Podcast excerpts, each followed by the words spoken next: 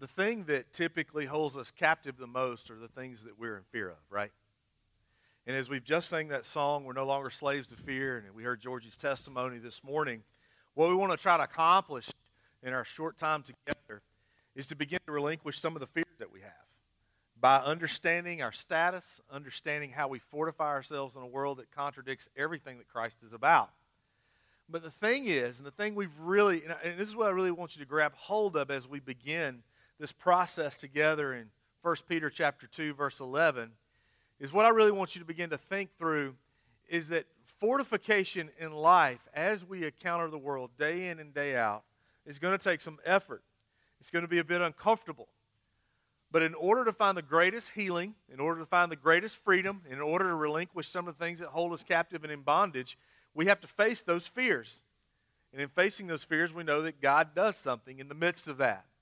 And so this morning, what we want to get, but continue our process through this book called First Peter. And I want to be totally transparent with you this morning.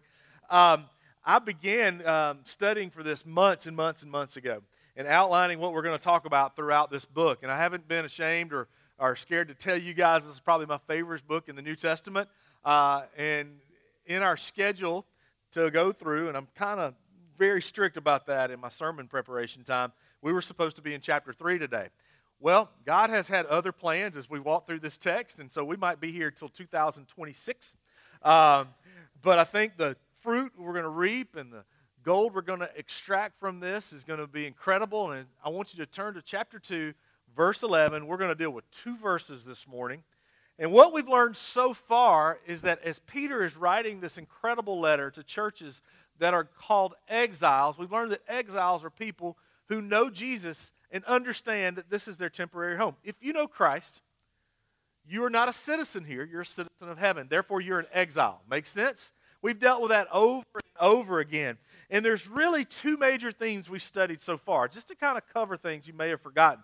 One is that there is salvation for us through Christ. He does something majestic, He does something wonderful, He does something powerful by changing us from sinners to saints. That's amazing what God does. And in the last couple of weeks, we've dealt with our status. And if there was a spiritual social media, and if you're a Christian, your status would be redeemed.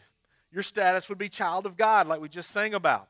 However, because we're exiles, we swim, feel like we're swimming upstream, that everything pushes against us day in and day out. We deal with this constantly. And so there has to be a point in life as we fortify our faith, we find fortification in the world that we live in on a practical basis, day in and day out. We get our status that we're in Jesus. And here's the good news about the gospel when Christ looks at you, he sees himself. He doesn't see your sin, he doesn't see disappointment. He doesn't see inadequacy. He doesn't see rejection. But the reality is, he sees himself. But does the world see that status? Does that make sense to you guys? When we're identified by everyone else on the planet, what do they see? Now, I stole this from my niece Addison. I will give it back, I promise. But do you guys remember this toy growing up? Y'all know what I'm talking about? I mean, uh, mine was made out of wood, uh, but now they, they, make them out of plastic, I guess. And you open this thing up, and in the little box, you've got different things. You've got like a triangle. You know what I'm talking? About. Everybody, you see the triangle? You've seen Sesame Street, right? You know what that is. Okay. A couple of things. We got circles. Uh, we've got squares. Uh, we've got uh, uh, stars. We'll talk about that. I don't know what you call this. I'm calling this a plus sign, but since we're in church, this is a cross. And so that kind of thing. And what you do, have you ever seen a kid do this? They take this and you give them the blocks, and they just kind of like my, my, my niece, you know, she's little less than one years old. She'll she would go, you know, and just feel it around, feel it around until finally she made it fit, right? You know what I'm talking about. And do you ever feel like the world's like that? I mean, you go from one social group to the next, you go from one place to the next, one church to the next, and you're like, man, where do I fit? And finally you find that place where you fit, and it falls right into place. But here's the problem Christians aren't made to fit in this. you didn't know that. If you're a person of Christ, if you know Jesus, you're not supposed to fit here. That's why it feels like you're swimming upstream. God's recreated you into something different. And no matter how hard you try to live out your faith, you're never going to fit here. Now, you can shave some things off, you can compromise some things, you can change the way you act. You can backslide into sin, or you can just say, forget this whole faith thing, and then force yourself, and you what we call a faker, right? And nobody likes that. But here's the deal regardless of how hard you try, God made you a square peg, and the world is round. And you're not going to fit. It's not going to happen. We can fake it to a certain point, and in that whole context, you're going to be completely and horribly miserable. Agreed? Because you're not fitting there. But society, social cues, culture, whatever it may be, says, look, you need to fit. You need to be accepted. You need to look this way, act this way, talk this way. And if you don't fit here, something is abnormal. Agreed? But the reality is, you are abnormal because you're in exile. You're not supposed to be here. You are the square peg, Christian. And so, how do we fortify our faith in a world that says, fit like this? What does that look like? And how do we put some practical parameters around that? And what we're going to do this morning is I'm going to give you a couple points and then some homework to understand. But the really the, the really the answer in doing that is I want to encourage you this morning to be the square peg. Okay? I want you to own it. Own who you are. Because the reality is, in life, in our relationship with God, when you own who you are, you become way more fortified.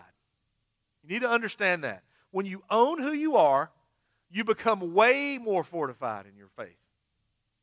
The problem is, many of us are falling short in our relationship with God and how we live that out is because we don't own this.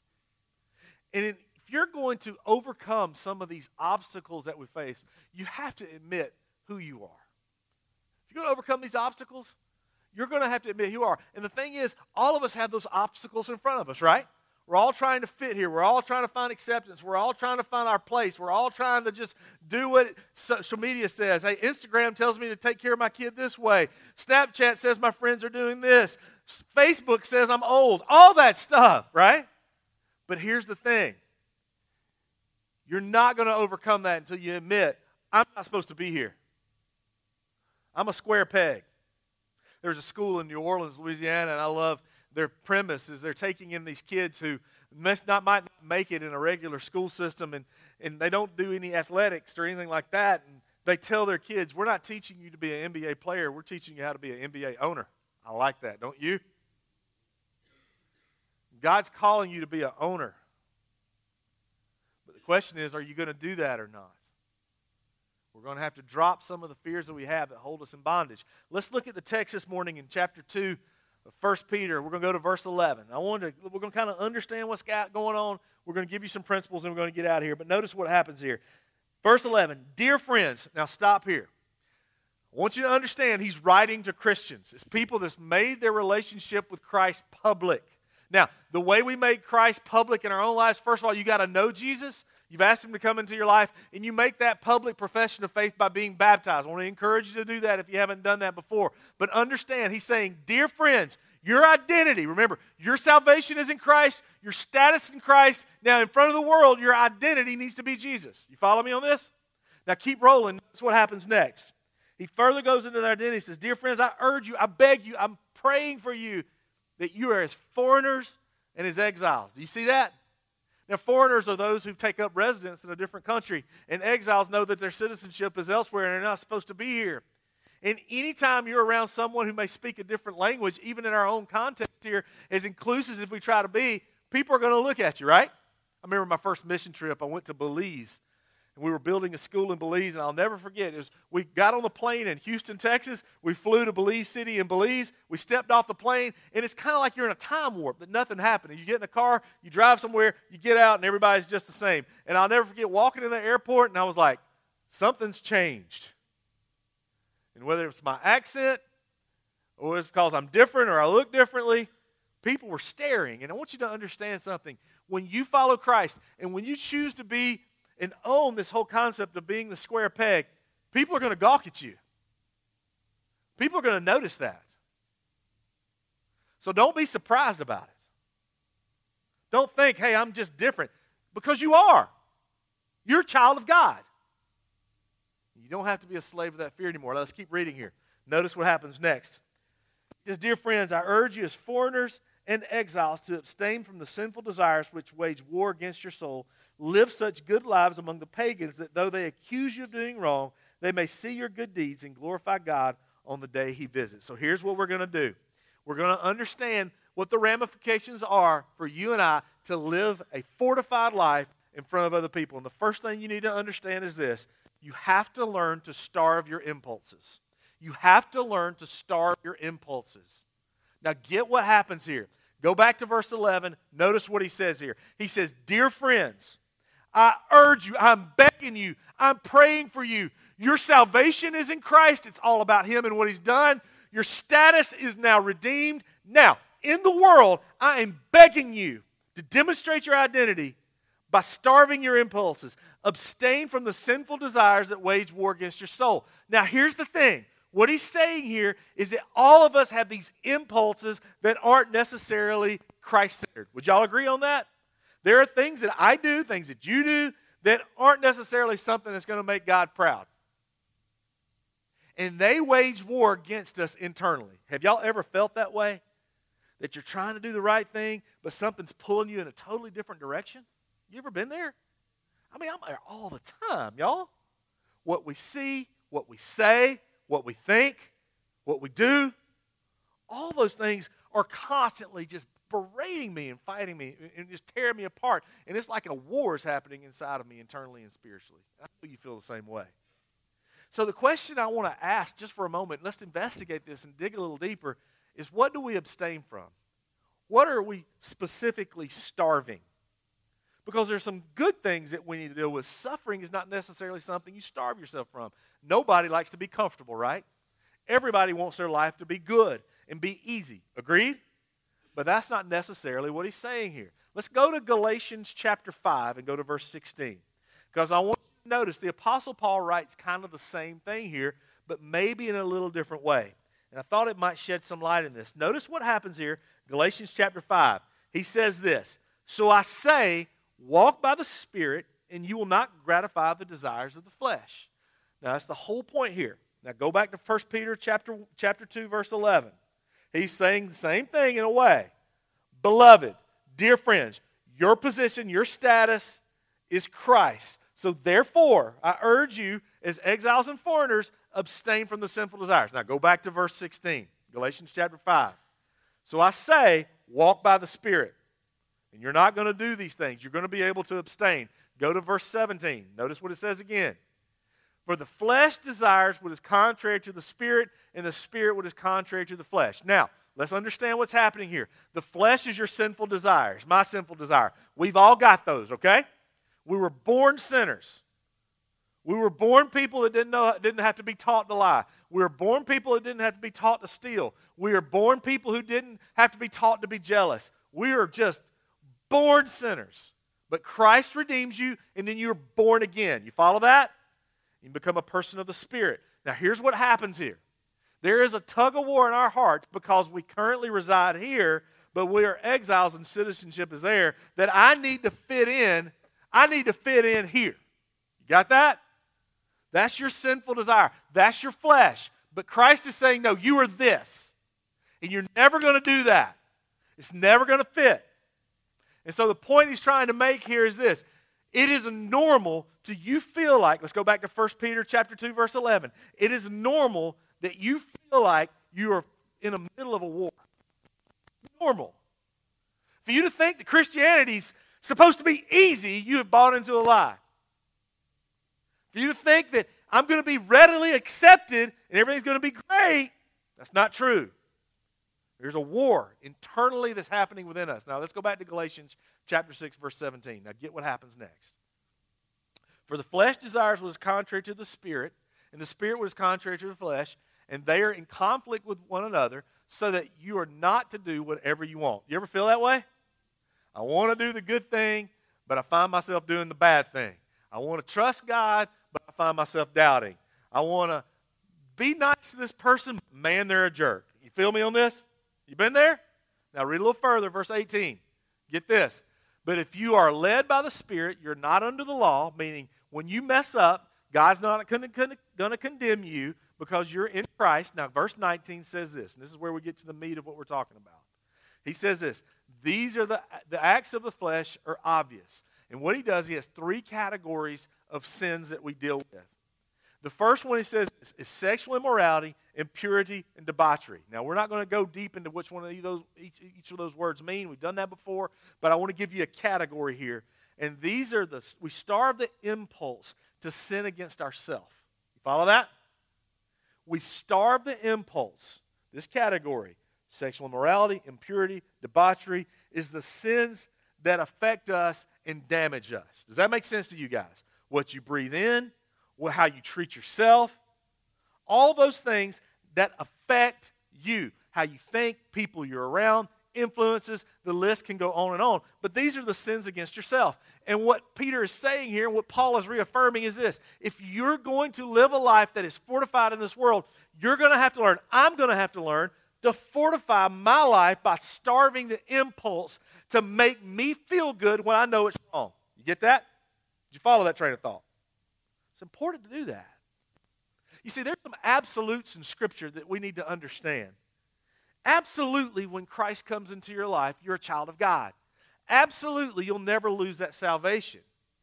But there are absolute things that he says that you and I are called to do. When you don't do them, you're still saved, but man, there's discontent, right? Man, that war gets vicious and leaves war scars all over our souls. Y'all been there? We have to learn to starve that impulse to sin against self. But notice the next category here. Let's go to verse 20. Get this idolatry and witchcraft. Now let's stop right here. I want you to understand what's happening here. The idea to have idolatry and witchcraft are to put things above your faith, above your God. And that's the sins against your faith. To say, I'm going to trust this rather than trust Him. Now you're thinking, well, Chip, I don't have a problem with that. Au contraire. You and I do. All the time. All the time. Let's think through a couple things. When we idolize someone above the Lord, when we base truth on someone's opinion or a blog or what something happens on social media or YouTube above Scripture, that's idolatry and witchcraft. When we open up the horoscope and say, I'm just going to do this for fun, that's witchcraft. Y'all realize that, right? That's wrong. When I was a kid, this was before 316 had been built. I don't know, any of you guys remember 316 not being here? All I remember is big cow pastures everywhere. It was wonderful. Um, to do anything, you went to Athens. And so to go to the movies, you went to Athens. And I remember when Georgia Square Mall, there y'all ever been there in Athens, was built, and it was like, this is the greatest thing ever. You went to see Santa Claus there. You got those really tart lemonades from the lemonade place there. All those things. It was great. Um, to go to Athens, and we had to make a family trip of it, and it seemed like forever because you had to take Atlanta Highway right out here all the way to Athens, and then you would get there, and every time you go by there, you'd go past Highway 78. There'd be the big Pepsi plant, still there, right? And across the street, there's a big billboard that says Coke is better. You remember that? I love. I thought that. Even as a kid, I was like, that's funny. And then you keep on going, and there's this little bitty house, and it said, "Come get your palm read." Now, every time I go by there, I think, well, that would be kind of cool to get your palm read, right? They're going to look at, now, just come in close. How stupid is that? I'm going to look at your hand and tell you what's going to happen. Wow, that's genius. Man, I got to make some money doing that kind of stuff. In fact, tomorrow morning here at 9 o'clock, I'm going to read your palm. It's going to cost 100 bucks, but I'm going to tell you, just, um, this, and this is how it's going to go, just let you know. Yeah, that's stupid. Okay, that's exactly how. So I would think, man, I got to stop in there and check that out. So I'll never forget going to a. My parents, thank God, would never like, oh, that's, that's stupid shit. So we went to a high a, a carnival um, for my elementary school, and there was a little booth saying, "Come get your palm read." And I was like, finally! Now I had no idea it was a room mom dressed in like something, a towel on her head. So I walked in, sat down, and I said, "Can you read my palm?" She goes, "Ooh, you're going to be very wealthy. Ain't happen. Ooh, you're going to live a long life. I hope so." And then I said, "But I really like sports. I want to be a football player one day. Ooh, okay, yeah, I see you're going to be like this guy. What about this guy at Georgia? Yeah, you're going to be as good as him. Yeah. And I said, what about Herschel Walker? And she goes, no. That's idolatry and witchcraft, guys. It's the idea is I'm going to buy into these things instead of buying into what Christ says. You follow that? It's the sins against the faith. I'm going to put my trust elsewhere. Then there's one more category. I want you to read this one. This is the one that's more apparent. This is the one that you see the most. Because we can justify, well, it's my body. I can do what I want to with my body. And I'm going to do you know, whatever, man. The Bible says your body is a temple to the Lord you need to treat it such a way, right? And then you can say, well, it's my faith. Well, I never, I'm not a witchcraft person. Now let's keep rolling here. Notice what happens. Verse 21. No, go back to verse 20. I'm sorry. Hatred, discord, jealousy, fits of rage, selfish ambition, dissensions, factions, and envy. These are the sins against others. These are the things that we do to other people that we need to starve ourselves from. Sometimes we get a lot of pleasure, pleasure out of hating others, don't we? And y'all ever been? You just say yes. You have. It just feels good. Ah, I hate that person. I'm going to block you on social media. Huh. You know, that kind of stuff. Gotcha. Or, you know, I just, I'm going to cause a dissension. Like, you know, one part of my family wants to go to this restaurant, the other part wants to go to this restaurant. I'm going to cause a fight and make both restaurants look bad. You know, whatever it may be for you. But it's the sins that we act on other people that we have to starve ourselves from. So important that we begin to understand that. So important that we need to get that. Go back to 1 Peter chapter 2 verse 11. The point is this. If you're going to choose to own being a square peg, you're going to have to choose, I'm going to have to choose to learn to starve our impulses that aren't necessarily going to bring us joy and contentment. You follow that? We're going to have to starve those things in our life that aren't of God. Because those things never bring us joy and contentment anyway, right? Yes, harder because the world is saying fit here, and Christ is saying, no, be who you are in Christ. But here's the thing when we choose this over the world, there's something wonderful that happens. I've been trying to eat right and work out. I don't know if you've noticed, I've been I've lost a little weight. Uh, I don't know, you probably haven't. I hope you haven't.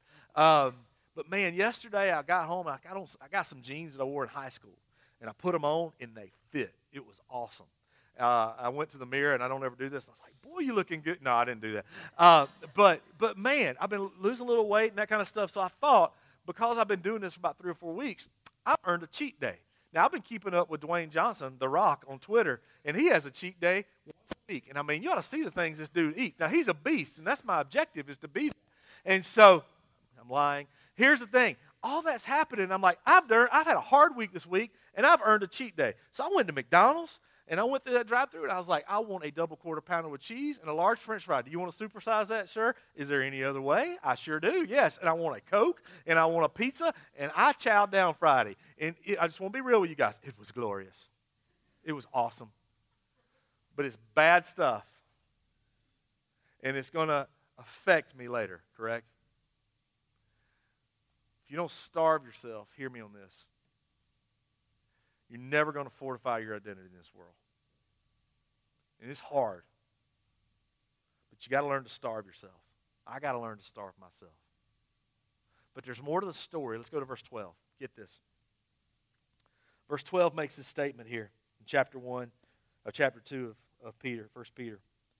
Live such good lives among the pagans that, though they accuse you of doing wrong, they may see your good deeds and glorify God on the day he visits us. Now, I want to kind of break this down for you.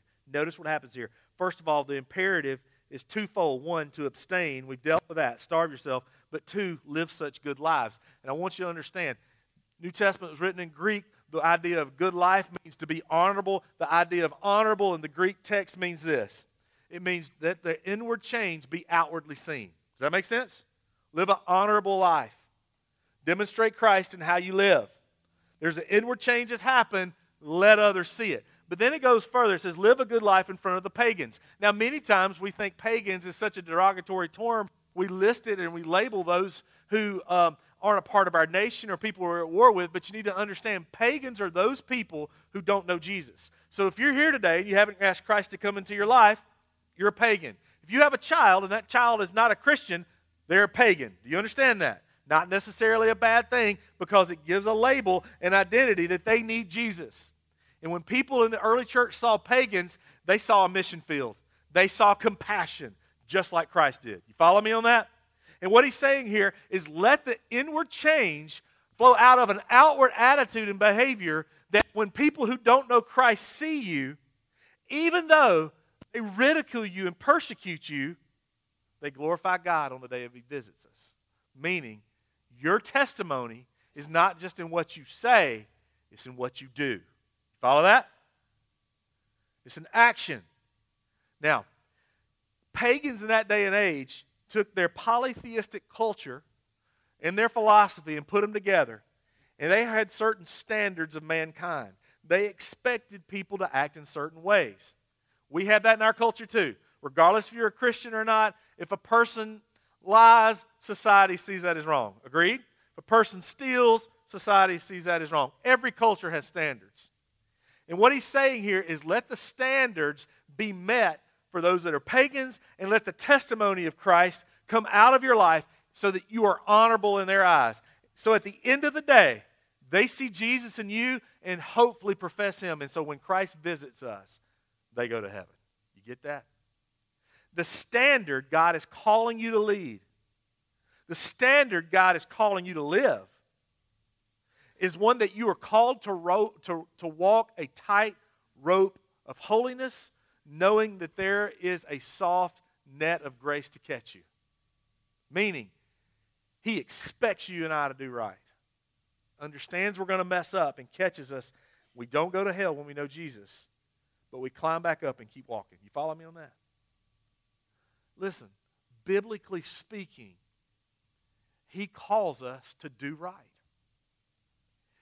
And if you go further in that verse, in verse 12, it says they glorify God. And the greatest way for you to experience, for me to experience joy and contentment and peace, is to know and live out God's glory. That we do things in order to glorify God. We make much of Him and we find joy.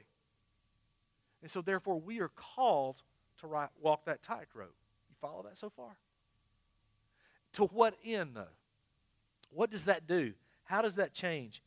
And how are we to really see that happening in our life? Well, really, the way we do that, and this is not necessarily listed, but here's the thing pagans expected these folks to have integrity. Non Christians expect you, as I Christians, to have integrity. Do you know that? And integrity is simply defined doing the right thing when no one's looking. Non Christians expect you and I not to compromise our faith. There's nothing worse than a faker in Christianity, is there? Or a hypocrite, right? Don't compromise. But also, we need to see life, what we do in life, whether school or work or whatever, as worship, and therefore we work hard at it. And we need to make sure that people see that. Not because we're trying to prove something or put some kind of facade up, because this is who we are. Go back to verse 12. Notice what happens. Let your good lives be evident. Even when they speak evil of you, evil of you, they have no excuse to say, hey, this person is bad because there's no way to fill in the blank because you are honorable. You have integrity. You don't compromise your faith. You're working hard. You follow me on this? Walk the tightrope. Understand that. Live that out. But to what end? What does that look like? And how do we begin to apply specifically being a square peg how do we own this? You got to know in owning this that you are demonstrating to the world that you're a Christian. By owning this and by being the square peg, you need to understand that you're submitting to Christ. We're going to talk about that for the next several weeks. That's what the rest of chapter 2 and most of chapter 3 talks about. But also, you got to own this and understand what's happening here. You own this by showing others. People need to see your good works. People need to see that there is a hope. People need to understand that good works aren't going to save you, but when you're saved, good works happen. You follow that? People need to know Jesus through your attitude, actions, and mouth. That's your mission. That's your calling. Some of you are like, Chip, I don't know how to share my testimony. Hear me on this. Your testimony is in what you do, it's in what you do. And many of you are like, I have a hard time. I'm addicted to these certain things. I'm addicted to sinning against myself. I'm addicted to sinning against my faith. I'm addicted to sinning against others. Listen to me. If God can raise Jesus from the dead, he can rescue you from that. But will you and I own the square peg? in a world that says, be a circle. See, First Peter says in the first chapter, your salvation is completely into Jesus. It's not you, it's Him. And then he goes on to say, Your status is now Jesus. Now it's up to us. What does the world see? When he looks at us, what does it see? Does the light that we shine demonstrate the God that we have? You being the square peg? So, three action steps I want to give you, and we're going to get out of here. Own it by knowing Christ. Own it by knowing Christ. Some of you are here today, you've never asked Jesus to come into your life. 1 Peter chapter 2, verse 11 says, Dear friends, listen, you can't be a square peg until you know Christ. You need to take that step of faith by knowing Christ. And I want to take this a step further. Some of you have been hesitant or resistant to baptism. And the public profession of your faith is being baptized. And you need to take that step of faith. And on your Connect card, there are two boxes at the very top that says, I want to know Jesus or I want to be baptized. If that's you, you need to check those boxes and we'll follow up with you tomorrow morning. But you got to own it by knowing Jesus. You got to own it by submitting to Christ, submitting to who God is. If you go back to Galatians chapter 5 verse 16, it says we walk by the Spirit and what that means is you walk by the Spirit, you're submitting to what God wants for your life and by doing so, you don't gratify the desires of the flesh. Does that make sense? When we're submitting to God wants. So walk by the Spirit, own the square peg by submitting to what God wants in your life. And the second thing, last thing is simply this own it by sharing this with others, by how you live your life. So, are you being the square peg? Are you being the square peg? John Wesley is a spiritual hero. He is also the founder of what we call the Methodist Church. If you're not in the church world, or maybe you are and you go down the road, you'll see a church and it says a United Methodist Church or a Methodist church. Y'all have seen these churches before. Maybe you grew up in one. I grew up half Methodist and half Baptist, and that equates to being confused. All right? And so John Wesley actually founded the Methodist Church. He was never Methodist. And the reason they called him a Methodist because him and a group of people at Oxford University in England came together and they had a method to growing in their faith, and therefore they would dub the term what? Methodist. And I'll never forget, he was a revivalist. He preached all over the place. Him and his brother Charles Wesley, even in St. If you ever go to St. Simon's Island, please make sure you go and visit the old churches there.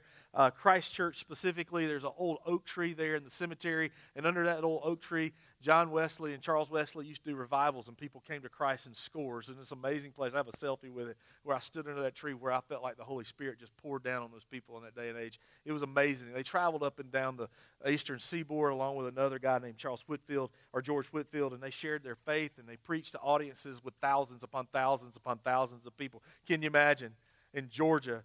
Three or four thousand people gathering in a pasture with no microphones, and these guys preaching for three hours you get frustrated when I go over 30 minutes. Okay, let's be honest. People get angry when it's hot in here. These guys would listen for hours and they would put people in the audience and they would hear John Wesley preach and they would scream the other way. And scores of people came to know Jesus. This is an amazing thing. And I'll never forget, and I have this posted in my office and I thought it'd be unique to share with you this morning. He says this it's a quote that John Wesley quotes, and I have it on a bulletin board, and I look at it as I'm preparing my messages and different stuff in my office. And he says, Catch on fire and people will come from miles to see you burn. Isn't that good? And that's you. That's you. You got to understand that. When you embrace this, you catch on fire for the Lord, people will come to watch you burn. Now, the Methodist Church burned for years. And right now, we need to pray for our Methodist brothers and sisters because they're in a plight right now of determining to where they're going to allow homosexual marriage or not. Now, I want you to understand something. And I want to say this. I didn't share this in the second first service. I'm going to share it now. We love everybody. And we have people who come in this room who deal with different things and struggle with different things. And I am not, I am not one of those folks who comes in and makes judgment. But we also have biblical parameters we've got to follow. And so right now they're in there debating this. And over the years, Methodist Church as a whole has lost their testimony. Today might be the final nail in the coffin. Now, I say all this because John Wesley made this statement years ago. He not only said, Come for miles and people will watch you burn, or, or catch on fire and people will go for miles to watch you burn. He almost made this statement many, many years ago. He says, when one generation, what, what one generation tolerates, the next generation will embrace. Now, i tell you this story first to pray for our brothers and sisters who are making some tough decisions today. And I really believe many of them love and want to connect with the homosexual community. So does River Hills Church. Because we don't judge, we love, we demonstrate grace, but we don't compromise Scripture. You follow that? But I tell you this story as an illustration to your own heart, my heart too. When we choose to compromise who we are, fortifications begin to crumble around us, and we completely lose our identity. Let me say that again. When we compromise who we are in Christ through Scripture, the fortifications begin to crumble around us, and we completely lose our identity. You feel me on that? You become carved into a round peg. And that is not what God wants for you. He wants you to catch on fire so that people come from miles to see you burn. Y'all with me on that? So here's my question Are you burning? How are you identified? Are you a owner or are you a faker? You with me on this? Who are you? God wants your testimony and action to be one that's experienced grace. Have you experienced it? This morning, I want to challenge you to do something. On the Connect card you were given, some of you need Jesus. Straight up. Some of you need to be baptized.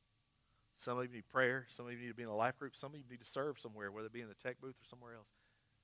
But you need to take that step of faith. Y'all with me on that? And begin to see God light you on fire. We're going to take communion in just a moment. And you'll notice the tables to my left and right and the one in the back. And communion symbolizes how Christ redeems us. He was broken for us, his blood was shed for us so that we might be labeled a square peg, right? And we remember that incredible transformation that He provided us through Christ. And we remember the forgiveness that He gives. And we remember the identity that's been shifted from a sinner to a saint.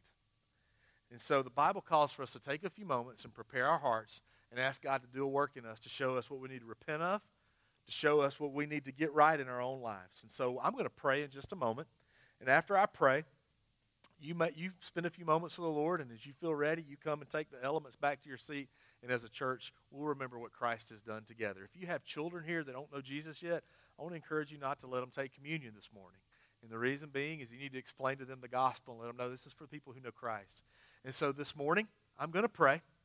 And as you feel God led, you feel God leading, you come and take the elements back to your seat. Let's pray together. Father, we love you and ask God very specifically that you begin to work that you would light us on fire and that you would make us burn for you. Give us a yearning heart. Give us a thirst for your glory. Give us a desire for your word. Change us in every way. And as you work in us, Lord, I pray, God, that we feel your presence, you would change us. As you pray, as you ask God to work in your life, take a moment. Come forward, take the elements back to your seat.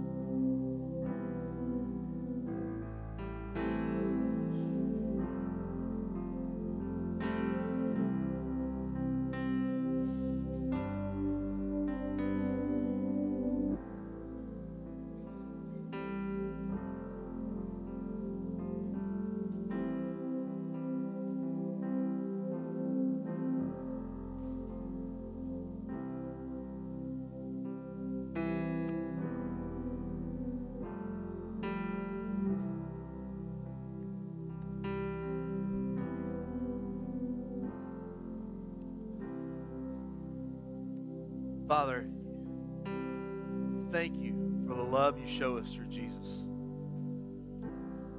Thank you for the hope we have in Christ. Through you, we experience salvation. Because of that, our status has been changed to those that are redeemed. And I pray, God, that you would empower us. That you would empower us, God. We promise you will. We're asking for it, Lord. We submit ourselves to you, that you'd empower us to demonstrate your glory through how we live. So, Christ, in these moments, that you would work in us and change us completely that you'd unify this church together to be a light unto the world, not just by simply what we say, but what we do. How we love, how we confront, how we live, who we serve, how we serve, when we serve, Lord. Let everything be in existence for your glory, for your kingdom, through your gospel. You are God. Thank you for loving us. Thank you for the sacrifice you give, Jesus. In your name, amen. This is the body of Christ broken for you. Remember that. Take and eat. This is the blood of Christ shed for you for the redemption of sins. Take and drink. May his peace be on you. May the significance of the salvation that you have fill you. And may your heart be submissive in the status that you are a child of God. He bridged the gap closed the chasm between us so that we might know him. And this morning, if you're here and you don't know him on that Connect card, fill that out. And as you exit the doors, there'll be some guys with baskets so you can drop that off. If you want to come to our Experience River Hills luncheon, that'll be right after this service this morning. I'd love to have you sit down and talk with you, share a meal with you, and explain everything about what we believe. But this morning, because of this sacrifice, because of his great love, and because of the status that we are his church, we celebrate that. So let's stand and sing as loud as we can to the glory and to the praise of God. Let's worship together.